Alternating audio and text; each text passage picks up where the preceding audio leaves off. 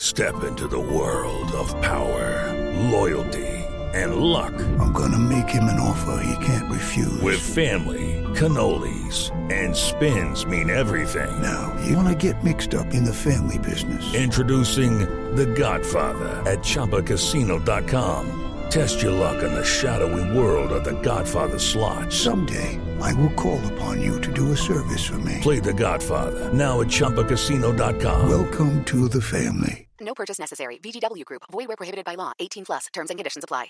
It is Ryan here, and I have a question for you. What do you do when you win?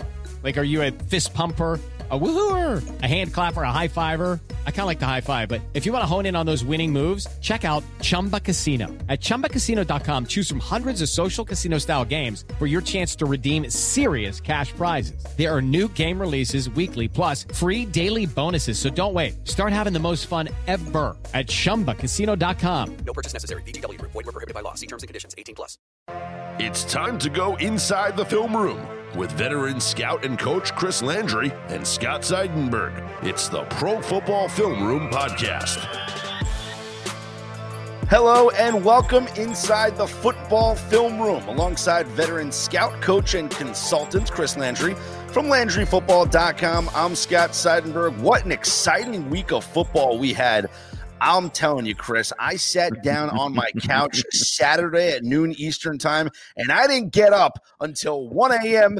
Sunday night into Monday morning. And this is a this is a guy that's a workout fiend. Show show, show him the cans. He's the guy is uh, that is saying something, man. No, uh, that's uh, from college football into the NFL. It, It was, was just really order in and don't leave the house. it was really fun to be able to watch and absorb all of it, and uh, some good, some bad, and some ugly. To use a tired cliche, as we had both uh, college and the NFL. And I, for one, aren't you just thrilled? I know we got to talk still a little bit about what the heck's going on in the Big Ten, but aren't you just glad to be talking about football? What happened? And I've gotten through the tape, LandryFootball.com. I've got the film breakdowns. You can check that out in greater detail, but I can't wait to break down what the film spoke to me off of real live games this weekend. Oh, there's so many games to digest, so many things to break down from what we saw on the field in both college and the NFL. I want to talk about first, though, what exactly is going on with the Big Ten? Because we got some announcements today, specifically from Nebraska, that hey, Big Ten football is back, and we're actually going to get a Big Ten football season at the end of October. Is this happening, Chris? Are we going to get Big Ten football? It, it was open mic night at uh, Nebraska. As, uh, I just can't. If, this hasn't been the weirdest, screwiest, messed up situation, it would figure we'd get tipped off by the president of a Big Ten university that happens to have a live hot mic that he's not aware of. And according to that, they're going to decide as we're taping this live at Mhm. 7 p.m. Eastern Tuesday night. They say Tuesday night. I don't know what's going to happen. I don't know what they're going to decide. There is the talk, there is the rumor, and it's got enough fire to it. There's enough, you know, uh, fire with the smoke, Scott, to indicate that at this point, if they don't come back, it's gonna even it's like doubling down on the stupidity and the the egg on their face because they've led it to believe that they've got a plan to come back and that they're ready to vote and they're ready to coalesce and they're ready to agree. If it kind of falls apart again, Scott, it'd be Mm. even more embarrassing than what it's been. But I'm not going to sit here and jump on the table and say, I know what a bunch of presidents are going to do uh, Tuesday night, Wednesday morning. I just know this, Scott. If they don't decide soon, I mean, it, it's it, they're running out of time. I mean, the whole well, they're going to start on October 17th. Uh, it's September 15th Yep. as we tape this podcast. I, good luck getting ready for the 17th if you decide right now. I mean, you delay it any further. You got some schools in that conference that are not even practicing because they're on kind of a on hold because of some positives. So i- in order for them to get in a season in or some semblance of a season in to where they can be part of the playoffs, it better happen like yesterday. And I just don't know if they're going to get that done. Well, they're watching everybody else play, and Mhm. and in some in some instances, and this is how ridiculous it is, right? Uh, there are schools that are in relative close proximity to Big Ten schools that are playing football and going off without a hitch right now. And the more that they sit around, I'm talking about like Iowa and Iowa State, like, you know, the, the, Ames is not that far. From, it's like watching Iowa State play and then not watching Iowa play. It's very disappointing. But you look at around the country and the Big Ten and the Pac 12 are sitting here twiddling their thumbs, thinking, hey, we made a decision based on the safety of our players. And meanwhile, you look around and everyone else is playing and raking in those dollars, and they're not getting any of it. That's exactly right.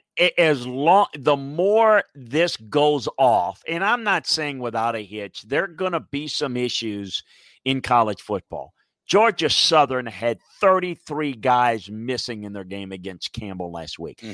Yes, 33, double three. Okay.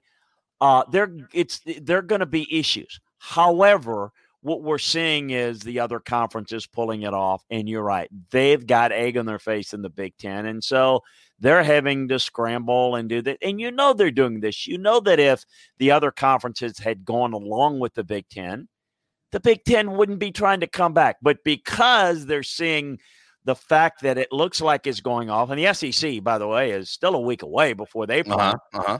It, it's just making the Big Ten look bad, and it looks bad in this regard. We don't know. I certainly don't know what's going to happen health wise and what potential problems we could have. But at least you've got three conferences, three big Power Five conferences, and some other conferences that are trying to make it work. In the Big Ten, jumped out too quick, I say, for political reasons. And now they Mhm. got egg on their face, and now they're trying to wipe it off, and they're trying to put a pretty picture on it.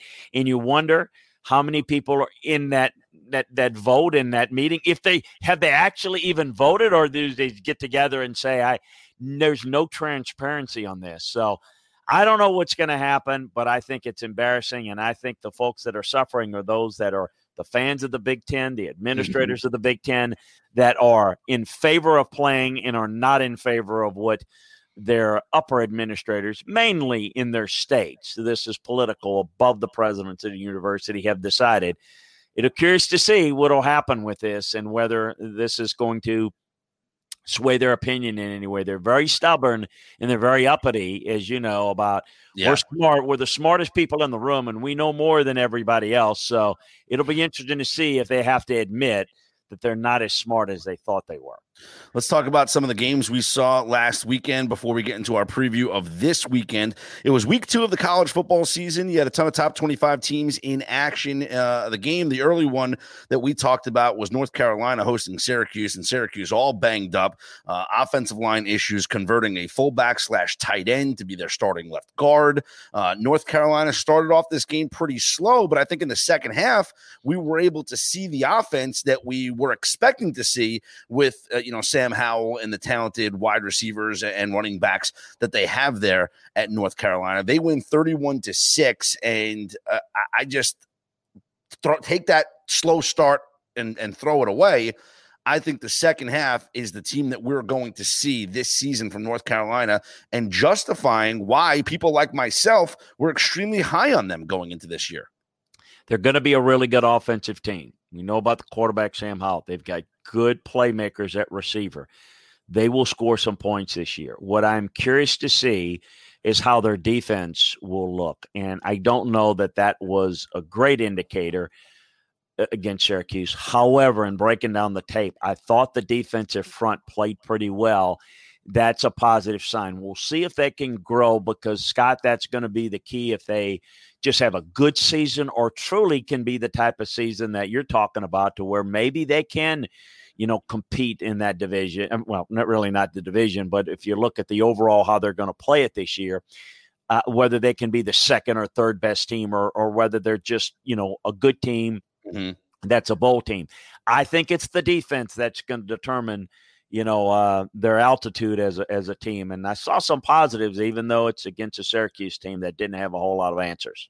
Let's stay in the ACC. Number 10, Notre Dame got by Duke 27 13, uh, a game that you and I expected to be close. Um, the Irish able to pull it out, uh, a, dominating fourth quarter. They outscore uh, Duke, I think, what, 17 7 in the second half. What did you make of the Irish performance in this game? Pass protection not very good. In book, good. The timing wasn't really good because of the protection, and I didn't think, you know, they did a really good job in the passing game. I thought they did a better job in the run game. I think they've got some ability to run the football. I think this is going to be a good offensive line as the year progresses. I think they've got some talent on defense. I, I thought they would have some first game struggles to some degree against mm-hmm. this Duke team. We talked about it. They did, but not a lot. I think they kind of put them away. It's a good Notre Dame team. I think, you know, what I would say is when I put on the tape, eh, not as bad as when I was watching it live. And I think there's a chance Notre Dame could be a really good team. I still think um, they're likely to be the second best team in the ACC. I don't know how the what's the record going to show at the end of the year, but I still think if I'm looking at the roster, I like them a little better than North Carolina yeah. or Miami. Okay, let's talk about uh, Clemson. They beat Wake Forest 37 to 13. Wasn't the blowout victory that a lot of people expected, but maybe you chalk that up to just it's the first game of the regular season, kind of going through the motions just to get your team out there, win a game, move on, and get ready, and then you know have a cupcake game in week two. Yes, um, couple of things that I observed. Trevor Lawrence looked really sharp from the beginning. Remember last year, he struggled early on, Scott, kind of predetermining his reads, you know, just not not real sharp.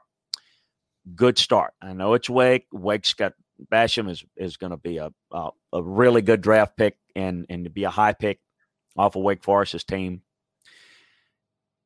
the thing about Clemson is they are operating in a little bit of a different situation. They're an SEC caliber type team, but they play in the league where they can play a lot of young guys. They play a lot of young guys. I, I looked it up and I looked at my notes from this past year.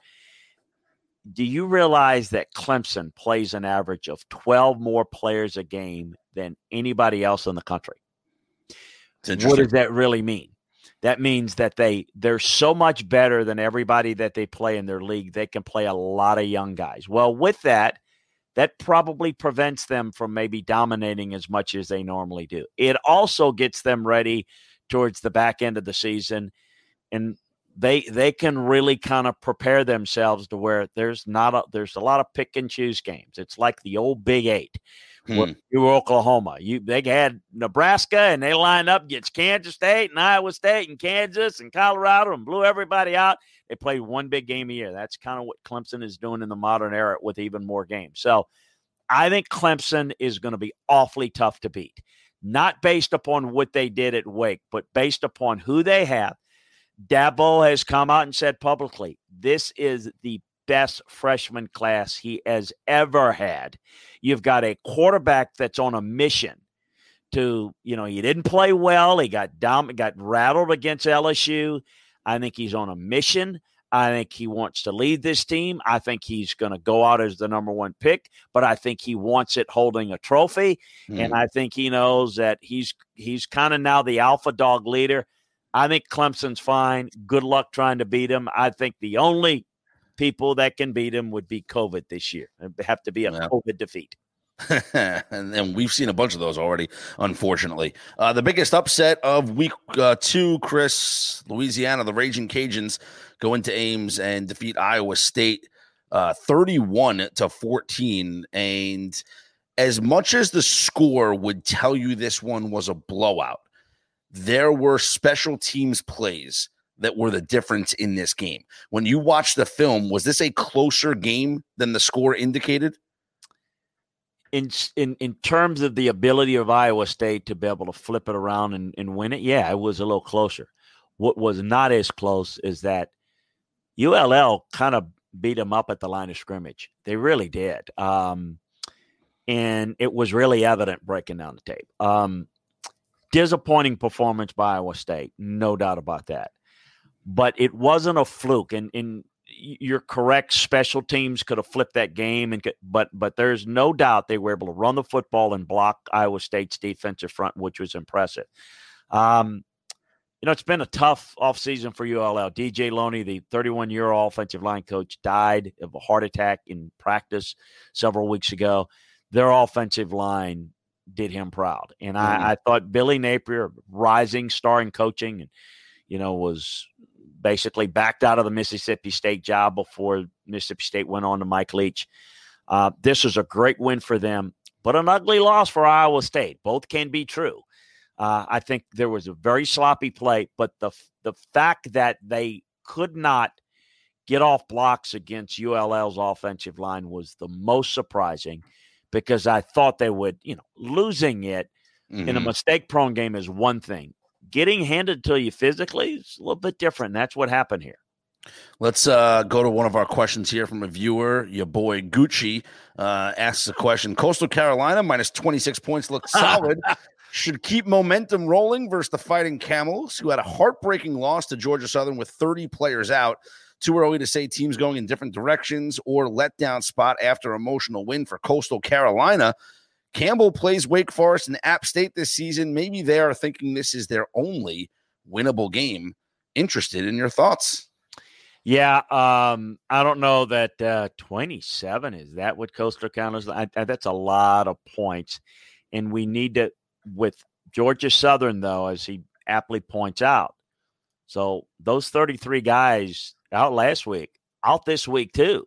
Hmm. Interesting. That's interesting. I'd stay away from that, Scott. I just don't know. That's a lot of points. I think Georgia Southern likely keeps it close, but with 30 plus players out, I you know, I could see that. Here's the thing, you know, can Georgia Southern it's going to be tough to to have a margin that large against a team that can run the football as well as Georgia Southern and play ball control. But but you got to think about it because Georgia Southern. Oh no, he's talking about so, yeah, no, he's talking about the game against Campbell, I guess, which is this Friday. Okay, yeah. Well, the, the uh, okay, I'm sorry against Campbell. I, yeah, I'm, I'm, I misread. I, I, mis- I, misread, I misread what his question was about. Yeah. No, I, I I think against Campbell, yeah, that's that's in a pretty good position there. I I don't think Campbell is very good. I think Coastal Carolina will probably win by 28 points, 30 points. I would think there's going to be a letdown. Um, but you know they're kind of used to beating. Uh, uh, Coastal Carolina's used to beating Kansas. They've done it two two years in a row. They probably mm. expected to go into Lawrence and win. No, I, I misunderstood that. No, this week's game, I get it. Uh, no, absolutely, I, I like Coastal Carolina there. Let's talk about some other games here. Uh, Oklahoma State opens up their season against Tulsa. Oklahoma State, a heavy favorite. I, I, I think this is a good Oklahoma State team. Uh, I think they'll blow out Tulsa in this game, uh, especially at home. Um, even though you know, obviously, you're not getting a full stadium full of fans there uh, at Boone Pickens. But this Oklahoma State team, ranked number 11 in the country, uh, I think there's some things to like about this squad, and I'm interested to see what they look like on on Saturday. I'm curious to see what type of team, team chemistry they had they have with an off season that they had. I um I do like this team. This Oklahoma State team is talented. They can run the football and balance out their offense a little bit better than they normally do. But I want to see them a little bit. That's still a lot of points, and it's week one. And I don't know. Now I do think this because I want to jump back on the Big Twelve again. Texas and Oklahoma took care of business, mm-hmm. one big. I think Oklahoma State is the only team that's in that category, and there's a big, it looks like a big drop off. We talked about Iowa State. Kansas State also got hammered by yep. Arkansas State. It was a close game. The mm-hmm. line of scrimmage, Arkansas State took care of them. Um, we just talked about, alluded to the Kansas Coastal Carolina game. Scott, Texas Tech should have lost to Houston Baptist. I don't know, mm-hmm. probably the only person that watched it but they were outplayed there. And so I think it's too early to throw dirt on the Big 12 yet. We can do it on week one, but we might have to dust them off as they get into conference play. We'll see. I agree with you. This Oklahoma State's going to be pretty good. I think they win handily, but I don't know what's the margin. I think 17 is about, you know, 14, 17, mm-hmm. probably where I go. Is it is it more than that? I believe. Yeah, 22. I, I, I, you know, that's certainly close. It wouldn't surprise me, but I, I kind of Oklahoma State's quite a bit better than Tulsa. Let's see how clean they play in week one. That would be my only concern. All right, let's go to the uh, primetime matchup on ABC. That's number 17 Miami against number 18 Louisville. Uh, listen, if we had a full complement of college football teams, I don't know if these two teams are ranked in the top 25. No, I can't no. tell you that right now.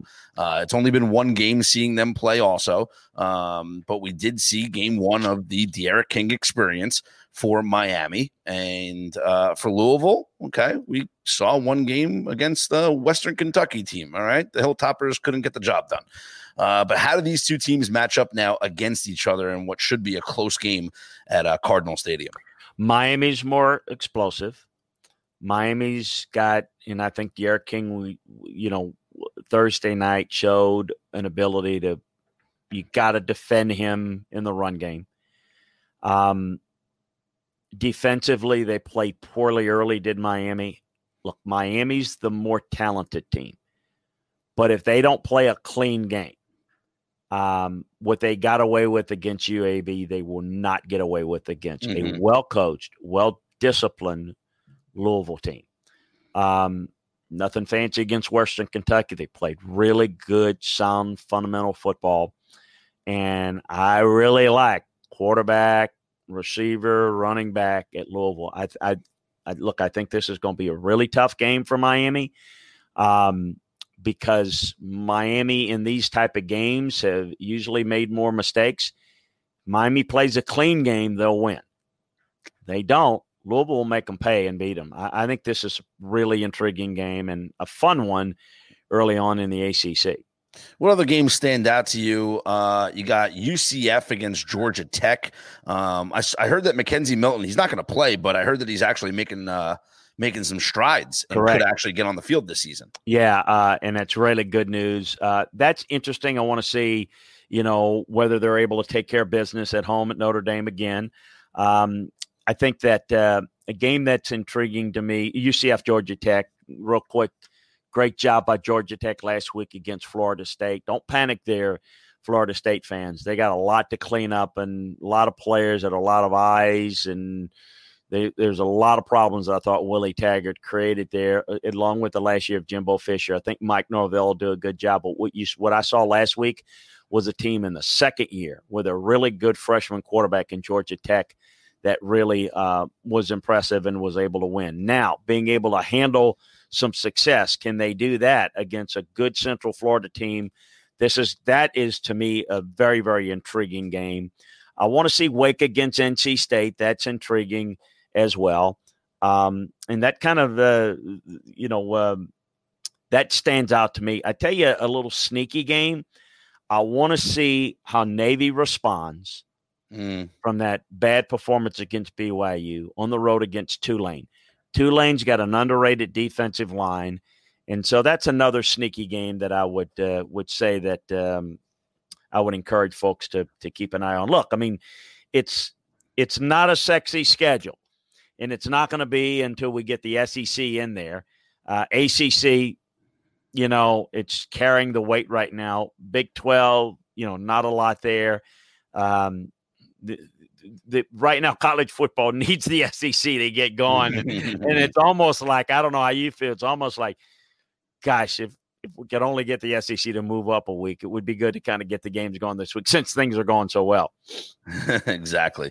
Uh, that would be so much fun to watch. I can't wait to see the SEC get started. Uh, we'll get into every NFL game on the week two schedule coming up in just uh, a minute. But first, I want to recap uh, week one, Chris, some of the things that we saw and in rewatching the film for week one in the NFL. We'll start with uh, that Thursday night game between the Texans and the Chiefs.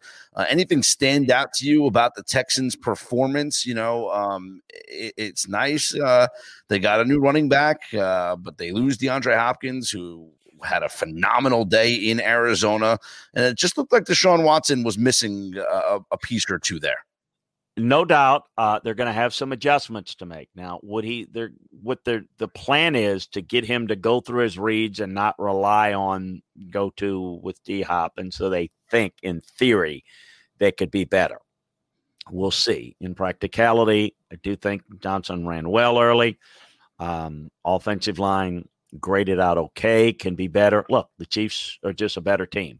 The Texans are not as good as last year. Mhm. Um, I, I think the Chiefs proved it. Too many weapons. I thought defensively they were out of sorts. They couldn't cover all the weapons that the Chiefs had. The Chiefs look for real. The Chiefs look like they're going to be very difficult to defend again if they can stay healthy. Uh, another thing that stood out to me was the performance of Aaron Rodgers Oh, and the Green Bay Packers going into Minnesota and winning that game. Uh, question coming in from one of our listeners: Did the Packers do anything different scheme wise on Sunday, or did Rodgers just play lights out? Um, no, they made some nice adjustments in the second half. They did not play all that well in the first half, but they really started to unleash Aaron Rodgers. Um, I thought they did a good job of attacking their coverages better in the second half. I thought they really worked play action pretty well.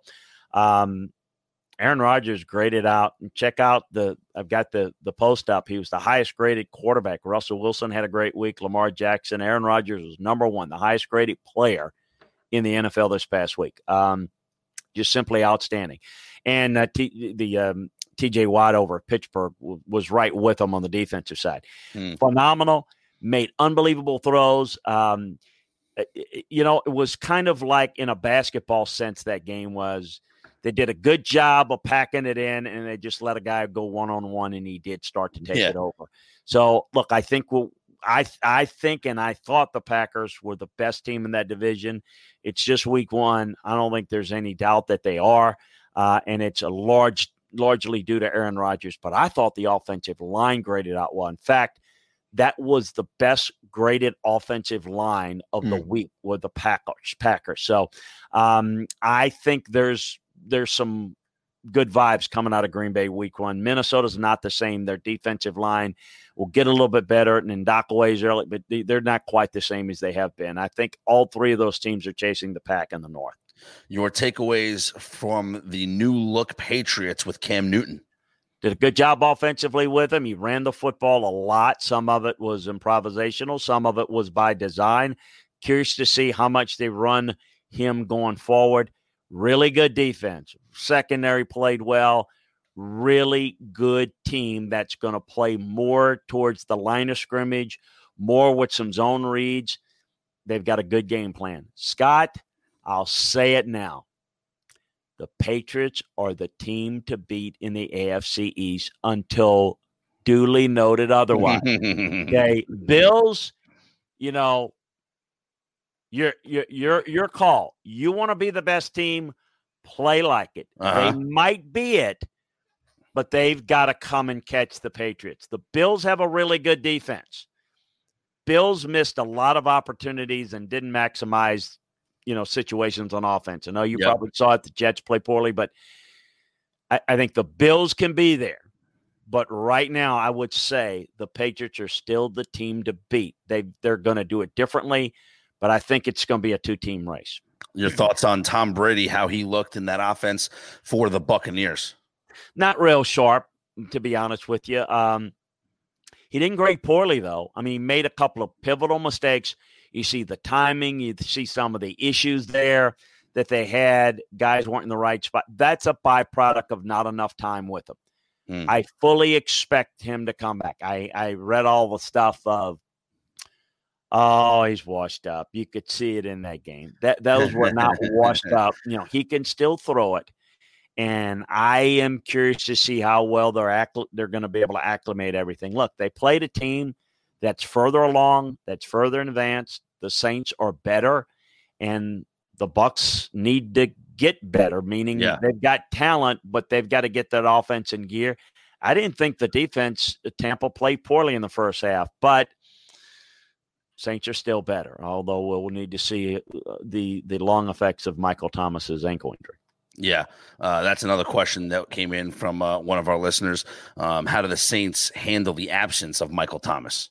Going to be tough. You saw the working of Jared Cook. Now I think you you certainly see them working young receivers in. So it's a couple of those young guys that are going to have to step up, and they're going to have to ask more of Emmanuel Sanders, get more out of Alvin Kamara in the passing game.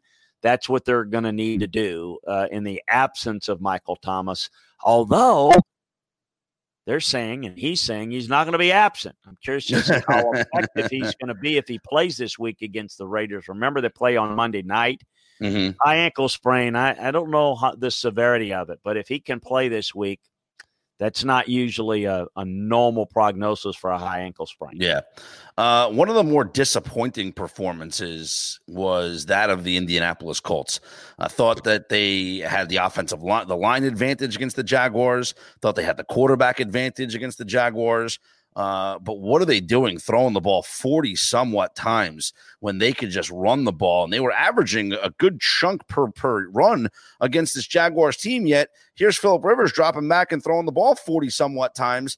Uh, yet they lose Mack early, but Jonathan Taylor, I thought, filled in nicely um, and, and should have a nice season as the main And guy there. Hines and well. Hines, he had two touchdowns. He had a great game. I was very shocked at the Colts' performance uh, against the Jaguars. I was, um, you know, I'm over record and saying, look, I think that they can get this done, and I don't mean Super Bowl, but they can really have a good team and a good season with Philip Rivers if they run the football and don't put him in the play chase, force the football type. Gosh, he did it again, Scott. I mean, he's forcing the football, turnovers late. I mean, they still had a chance to come back and win the game. It's kind of the same thing. Look, I'm not ready. It's one week. Um, I know that Frank Reich does a really good job. I think they'll get some of those things corrected, but they better. And it's certainly tough to lose a really good running back that was going to be part of a big physical one two punch. That hurts, but they still have some ability at the running back position to not abandon the run. If they're going to throw it 40 times a game, then scratch everything I said about what the Colts can be. They're going to be in trouble and they're going to turn the football over and it's going to be a mess. Big win for Jacksonville, but you're right. Uh, the Colts would would rate as one of the more disappointing performances. Is it a sign of things to come? I don't think so, but we need to watch it. So uh, another performance before we get into this week two slate because there's a lot of you know we got to get on uh, got get through all the games here in week two. You and I talked about this last week. We said a game that to watch where an underdog can pull out a victory, whereas the Cardinals over the banged up 49ers. We talked about how the 49ers were banged up. We talked about how the Cardinals were an underrated team. They were getting six and a half to seven points. They go into Santa Clara, they win the game outright. This is going to be a fun football team to watch this year. Kyler Murray had a fantastic game, ran the ball for almost 100 yards and a touchdown. DeAndre Hopkins with a career high 14 catches. He had like 150 somewhat yards and a touchdown. Uh, and and the, the Niners, you know, is everyone thinks that they're just a lock to, to go to the Super Bowl. Well, you know what? They are banged up right now. Kittle might be out for a little bit. So uh, we don't know what's going on with them, but very impressed and satisfied with the way that the Cardinals played in this game. No doubt. I think the Niners are just trying to survive the early part of the season with all the injuries. The Cardinals are going to be fun. They're going to be pretty good. Man, Kyler Murray, if he doesn't look like a shorter version of Lamar Jackson, I Yeah, mean, he's yeah. just really, really good. And gosh, the one run he had was just incredible. Was as good a run as I saw by any player this week. Um, no, they're going to be fun. I think they're going to be a factor. I think they're going to be in the playoff race. Um, at least as a wild card, and we'll see. Seattle team played well. That's another one, by the way. Really, Atlanta really struggled at the line of scrimmage again. Russell Mhm. Wilson, Seattle was really good, but yeah, it could be right now. Seattle, Arizona. We'll see if the Niners can get back healthy. I wouldn't count them out, but they've got a ways to go right now. They've got to be able to run the football better.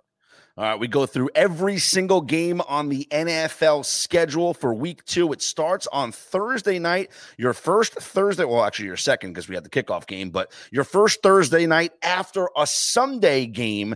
It's the Bengals at the Browns. And I, I talk about this every single year, Chris. Thursday night football is so dumb because, and I love it as a fan. Okay. We love it to have something to gamble on. We love it to have something for our fantasy teams. And everyone wants, you know, that you got Monday and then you just get two days off and then you get football again. It's great. Yay. These guys are not ready to play on Thursday. They need more time. Their bodies are not ready. It's just such such a short turnaround. I know it's not a lot of travel because it's an in-state rivalry here, so it doesn't really affect them as much as if a, they were traveling further to play a Thursday night game. But that being said, uh, I, I expect it to be somewhat low scoring, at least in the first half. I just look at both of these teams, and it's just to me, it could be an ugly Thursday night football game for the first uh, one here after our Sunday. It might be, but I'm really looking forward to it. A couple of reasons. Joe Burrow did a lot of good things and showed a lot of poise and leadership in week one against the Chargers. Had some, you know, mm, usual mistakes of a young guy, but I thought he, I'm curious to see what he does. My God, is it ever going to end with the Browns? I mean, No. they, they just were awful. No, now Um, and now it's uh now- oh they're gonna let Odell Beckham Jr. seek a trade. Like there's always something it's it's a mess. team. It's it's a drama. So you go 0 and 2 and lose this game at home. This season starts to get lost, and you you're stalking with a new coach, so you're not. this could be a disaster waiting to happen, and it's a spot where, of the two, there's no doubt Cincinnati looked better in Week One. So I think it's I'm excited for those reasons because the interesting dichotomy of these two teams, and I know how they don't like one another, and the fact that um, it's kind of a I hate to put it, it's a big time game for Cleveland at home. If Mhm. they lay an egg, I mean it's tough. Now I know the good thing will be there won't be like fans and stuff that, but I mean it, it's going it's going to be tough. It's going to be tough in that city talk radio and the media if this Browns team lose to the Bengals at home to go 0 and 2 after that performance. They were humiliated by the Ravens. They get beat by the Browns uh, by the Bengals. They're they're they're in trouble. Do you think this will be a closer game than people? I do. Okay. I do. All I right. do think Uh, it'll be close, but I, I I would expect the I expect the Browns to respond in the second half mhm. and kind of pull away later. But I do think this game will be close for a while.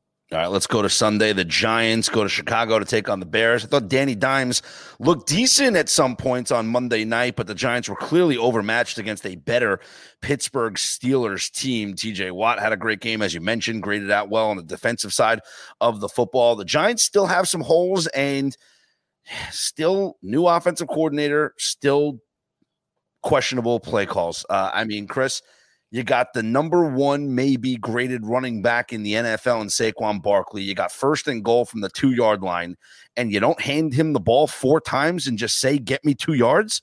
Instead, you're running passing plays and settling for a field goal. I- I'm sorry. Uh, Jason Garrett, new team, new year, same dumb playbook. Got to get better performance out of that offensive line. Got good guards, but the tackle position is a concern. They don't trust it. They don't trust it in the run game or the pass game.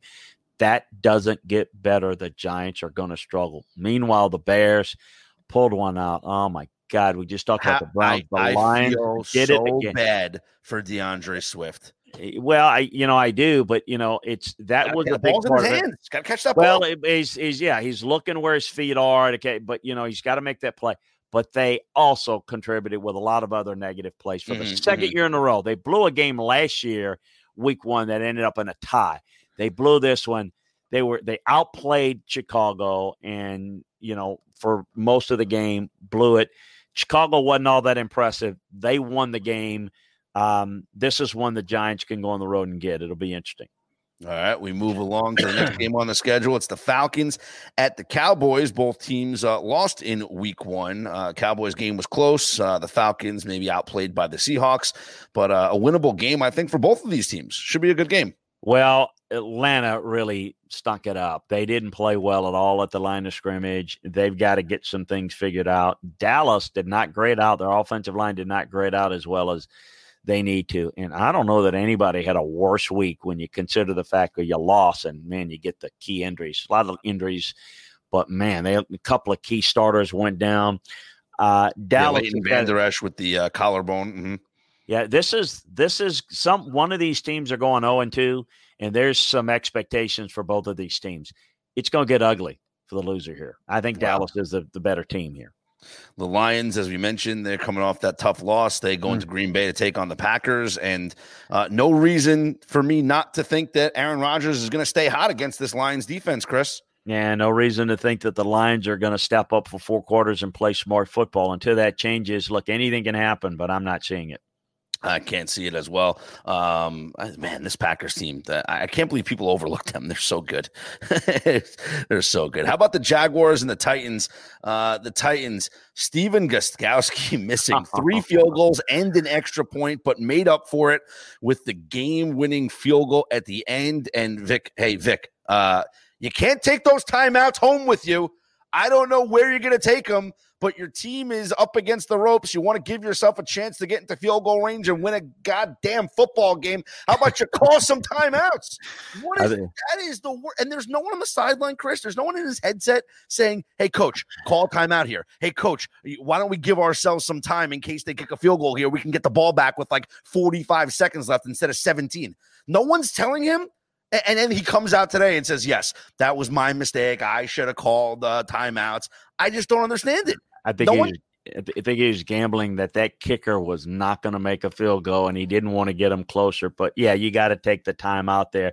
Look, Tennessee's got to figure. I mean, you know, I think they're just better at the line of scrimmage, and uh, without the turnovers, Jacksonville doesn't win the game against the Colts. I just think two and zero oh for Jacksonville. Too much to uh, ask here. I think Tennessee gets away and yep.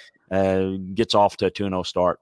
All right, the Vikings at the Colts, two zero one teams. The Colts, uh, the, you know, upsetting performance. But hey, if you're going to throw the ball 40 something times, who better to do it against than a Vikings team to let Aaron Rodgers have a day against them, right? Well, this is another game of two teams that made a lot of mistakes, that didn't play well last week that both think they have expectations of a playoff run this year.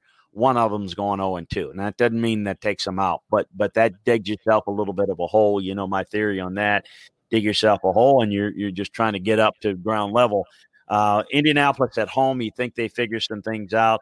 Um, actually, Cousins played pretty well, all things considered, when breaking down the tape. We'll see if it can put together a good performance. The Colts can't figure out how to run.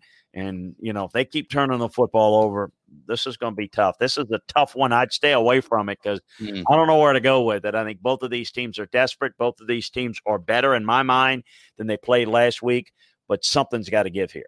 And uh, what we're just a couple of days away from the cliche teams that start 0 and 2 miss the playoffs X amount of time, right? We're going to hear that.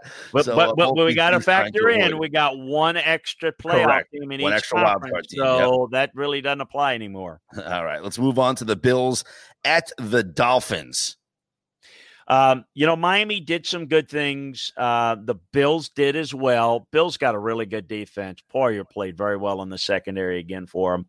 Really good secondary. That that um, b- both New England and, and Buffalo secondary is just outstanding. The best in the league, both of them. Just to me, Josh Allen's got to protect the football, Scott. Mm-hmm. I mean, that's the difference there. It's not the plays that he makes. It's the you know, it's it's the plays that you that you that you want to avoid. And he's got, I think, look again. I said it last week. They beat a Jets team that's not very good. Sorry, Jets fans. Sorry, Scott. Hmm. But no, they stink. Bu- Buffalo's got to go on the road and they got to win a game like this. If you're going to win the division, I know New England lost to Miami, but you know this is a this is a dangerous game for them. It's coming down to the quarterback protecting the football. If they do that, they will stay in this East race with with New England and they win this game. We move on to the 49ers at the Jets. Uh, JETS, you know, Chris, it stands for just end the season. Uh, Le'Veon Bell placed on IR today. That. Yeah, Le'Veon Bell placed on IR today, so it's same old Jets uh, again. Even though they say that he should be back in you know three four weeks, so um, you know we'll see. He's eligible to return. 49ers, this could be a, a, a get a get right spot for them coming off the loss against the Cardinals, but we've seen this be a trap before for teams where it's a prototypical get right spot, but it is a West Coast team traveling East Coast to play a one o'clock game, which is now it's a uh, you know it's an, a 10 a.m. body clock game for the 49ers here. There, there's no question about it. Um, it. It is dangerous for the Niners, and they're not healthy enough to play poorly and win this game. Um, by the same token, I've got to see more out of the Jets before I can be confident that they can, you know, figure it out. Um, but yeah, no, it's it's a beware game here. Just don't assume all the Niners, like you said, hey, Super Bowl, and they're not going 0 and 2. Don't assume that. They don't go 0 and 2 mainly because I think the Jets don't get it done here. That's where I see it. Yeah, that's a fair point there. All right, let's move on to the next game on our schedule. It is the Rams at the Eagles. And listen, I, I did an Eagles show last year, Chris, and uh, you know, I was talking with some of the guys uh, that you know I host the show with, including former Eagle linebacker Seth Joyner. And we're in a text thread, and let me read you this because this is great from Seth. The Eagles were very disappointed, you would say, right? Kind of uh, makes you feel, you know, mm. h- about their performance. Um, and we talked about you want to, you know, talk about the game or whatever. And he goes, Eagles, Carson, and Doug, some bleep. So I think he's laying the blame on the quarterback and the coach for the performance in that one. You know, a couple of things that jumped out at me. Uh, we talked about it last week when we previewed that game. Look out for the Eagles' protection issues up against a very good defensive line of the Redskins. Early on, I thought it was a tr- that first couple of offensive series, particularly the first one, they carved up. Great play calling, great execution. But that that offensive line is a problem. And and I know I know that's the it thing when they say a problem, that means good. No, no, no. I'm old fashioned the Eagles' offensive line is a problem, meaning it's bad and it has got some issues. And it got taken to the woodshed by the Skins. And over four quarters, they were able to come back. Good win, excuse me, for the Washington football team. Let's just stop. But, I don't know. Can we, can, let me just say something. Can we stop calling them the football team? Just call them Washington. Yeah, Washington. Washington. Washington. I feel like every time all these analysts on TV, Chris, they keep saying the football team, the football. I don't, I don't know what to call them. I, I just, I'm so, just trying. so hard about I'm just, saying Washington? I'm just trying to avoid not calling them um, to the the Redskins. By the way, um, Read is is um, a Spartan. Barton says, "Do the Dolphins have a playoff chance?" Listen, I, I'm not ready to go there yet. Uh, I think we need to see. I think that they're a sub 500 team, probably a seven and nine team. I don't think so, even with an extra spot. But in terms of Washington, uh, they really got after the Eagles' offensive line. And I, you know, right now I'm a little bit concerned with that. I thought the Rams, Whitworth played great. Yeah. Um, the Rams did a really good job on the offensive line. That's what the Eagles have to figure out. And you mentioned it. Well, Seth mentioned it. Um, the offense fell apart, and Carson let them down. No, th- those were those were problems. These are the things that happen when you begin to force issues. You don't trust your protection. That was the problem. Let's move on to the Broncos at the Steelers. Uh, very satisfied with the performance from Ben Roethlisberger. Juju Smith Schuster did his thing. Um, Benny Snell might be the guy you know, James Conner, you know, he he's very he gets banged up a lot, and we don't we know how talented he is when he's healthy. But Benny Snell had a really good game on Monday night and a decent season last year. I think Benny yeah. Snell might be in for a, a, bigger workload this year. Yeah, no doubt about it. He is their type of back too. That um, I like this Steeler team. Uh, I think that you know I know Baltimore's really good. Those are two teams that could go deep in the playoffs in my opinion this year. Uh, knock, knock on wood, Big Ben stays healthy, and mm-hmm. that opens up everything in the run game. Their defense is salty. Man, they're really, really good. I don't think the Broncos can handle it here. I think the Broncos have got some issues, mm-hmm. and I think that they'll be competitive in some games, but they're they're they're outmatched here against Pittsburgh. Yeah, I think so too. All right, the Panthers go to the Bucks, uh, and Tom Brady gets to play his uh, first home game uh, in Tampa. I don't see Tampa and Brady losing this game tonight. now. Tampa, that uh, Carolina played well against the Raiders, had every chance to, came back, took the lead, and gave it up. I thought they they did a really nice job. Look, you can. I, I was disappointed in the Raiders' inability to rush the passer against this Panthers offensive line. I think the Bucks could generate some pressure. I expect that they will. I think they'll bring added pressure. I think they'll they'll they'll force the ball out early. Um, I, I, think Brady gets on track a little bit, and I think the Bucks uh, get on track here uh, at home. Washington at Arizona, uh, as much pressure as the Washington defense got on Carson Wentz, you get that same pressure on Arizona, and Kyler Murray is going to run around and beat you. Yeah, you know, this is a game that that's that is quite a bit different. You're right. Um, you know, I think that this offensive scheme is going to give this Washington defense a little bit of trouble. I think you got to get this def- very good defensive line of the Washington that we've talked about, get them moving horizontally a little bit. Uh, I think the Cardinals here will uh, at home have got a good chance at home. I, I, I listen. I will say this though. Uh, I thought the offense of the Redskins showed some life. I'm curious to see what they can build upon. I'm I'm excited to see if they can pull one out in the road. Don't think they will, but I'm curious to see what they can do. Chiefs at the Chargers. Hey, you know, the Chargers are very fortunate. The Bengals could have very easily won that game. In Mhm, fact, you could mhm. make the case that they scored late and bad call, whatever. I'm not going to debate that either way, but Chargers did not play well. I didn't think that defensive line generated nearly as much pass rush against this Bengals offensive line that that's not very good.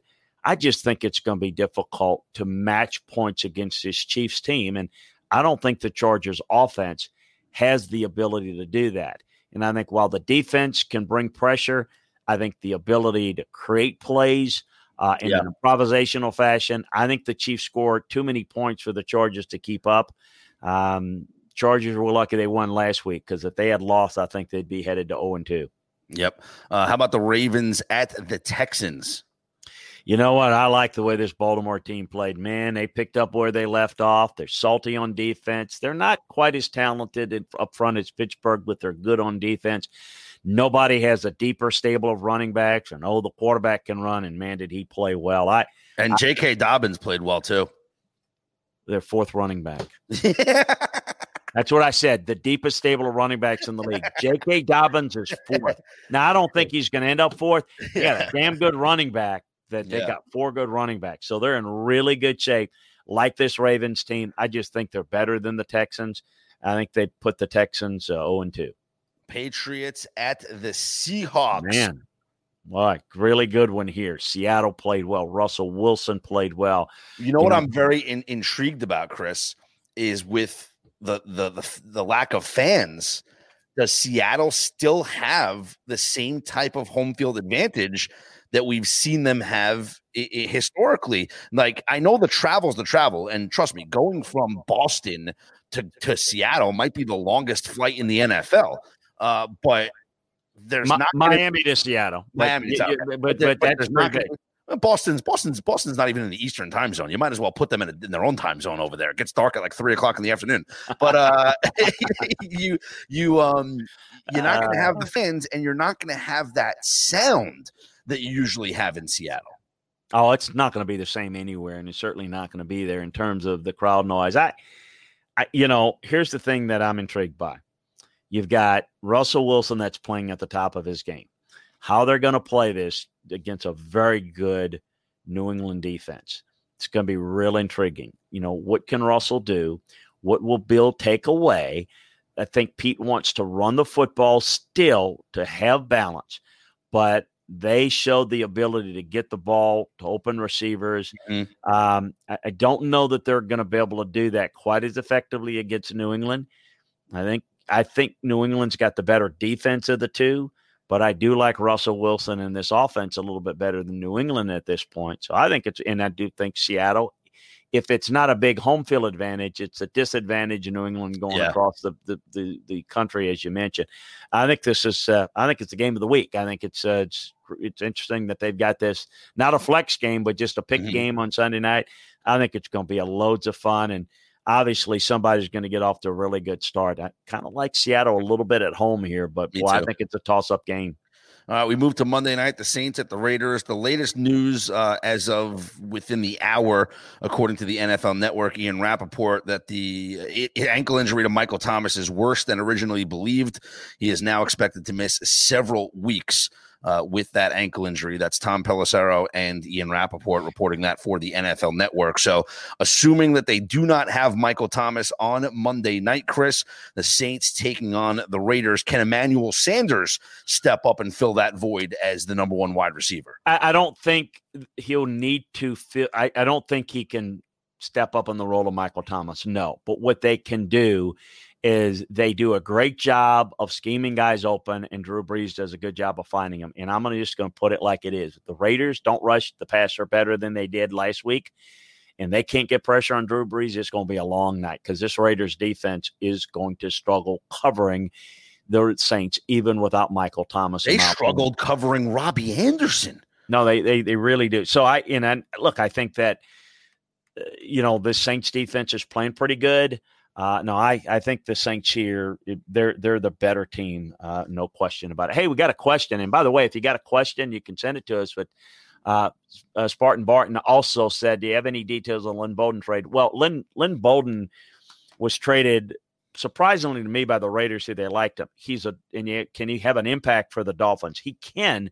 He's a very talented guy. What I like the fact that I think he can line up in the slot. He's got run good run after catch skills, and I think he can do some direct snap stuff with them. So I think he's a weapon. Um, for the life of me, I can't figure out what the Raiders are doing because I like the pick to pick them and then traded them for less than that. I think hmm. I think the Dolphins have a weapon, not a like a difference making type weapon, but a versatile guy. Think in terms of what Taysom Hill does for the Saints. This guy could do some similar things. Okay. Taysom Hill can throw the football better because Taysom Hill is a quarterback. Quarterback, yeah. But Lynn Bowden has even more ability to make plays from the slot receiver position and do some direct snap stuff that I think can be effective. But it'll take a while for him to settle in. But we appreciate you sending questions. Remember, if you got a question, if you're if you're listening to us on um, the podcast, remember you can watch us live every Tuesday night at 7 p.m. Eastern time, and you can participate uh, with us in the chat room on twitch.tv uh, forward slash Chris Landry football. So check us out there. Absolutely. Uh, and, and make sure to subscribe to Landry Football's conference call, wherever you get your podcasts from. And head to LandryFootball.com because, Chris, you, all these breakdowns that we talked about on this podcast, you have them all at LandryFootball.com, including how these players graded out. As you mentioned, Aaron Rodgers graded out as the best player offensively in week one in the NFL. Yeah, so we explain how players are graded in the NFL. It's a number grade, but it correlates to color. So, how many quarterbacks graded out in the blues, running backs, receivers, offensive linemen, so on and so forth? How many in the red? Understand what those grades mean. We've got that for you right now. How things graded out week one. And then we'll take down a number of games and break down how the players graded on each team and give you an analysis of what happened. We do that on the college side, we do that on the pro side. So, uh, it's your one stop shopping. It's like having your own scouting department for less than a magazine subscription. So take advantage of it. Get the film room previews, get the film room reviews, get the notebooks. We got it all for you at LandryFootball.com. Check it out today. Got a great special rate for you. You can try it for a month. You can get the real discount for taking advantage of the year membership. So check it out at LandryFootball.com. You'll love it.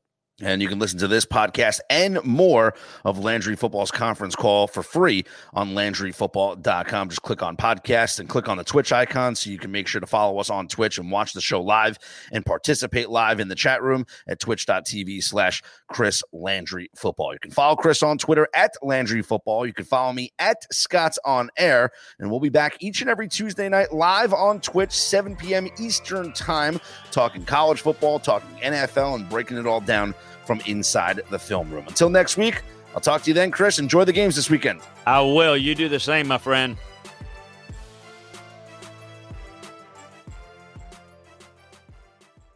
It's time for today's Lucky Land horoscope with Victoria Cash. Life's gotten mundane, so shake up the daily routine and be adventurous with a trip to Lucky Land. You know what they say. Your chance to win starts with a spin. So go to LuckyLandSlots.com to play over 100 social casino-style games for free for your chance to redeem some serious prizes. Get lucky today at LuckyLandSlots.com. Available to players in the U.S., excluding Washington and Michigan. No purchase necessary. VGW Group. Void where prohibited by law. 18 plus. Terms and conditions apply. Lucky Land Casino asking people what's the weirdest place you've gotten lucky? Lucky? In line at the deli, I guess? Aha, in my dentist's office. More than once, actually. Do I have to say? Yes, you do. In the car before my kids' PTA meeting. Really? Yes. Excuse me, what's the weirdest place you've gotten lucky? I never win and tell. Well, there you have it. You can get lucky anywhere playing at LuckyLandSlots.com. Play for free right now. Are you feeling lucky? No purchase necessary. Void where prohibited by law. 18 plus. Terms and conditions apply. See website for details.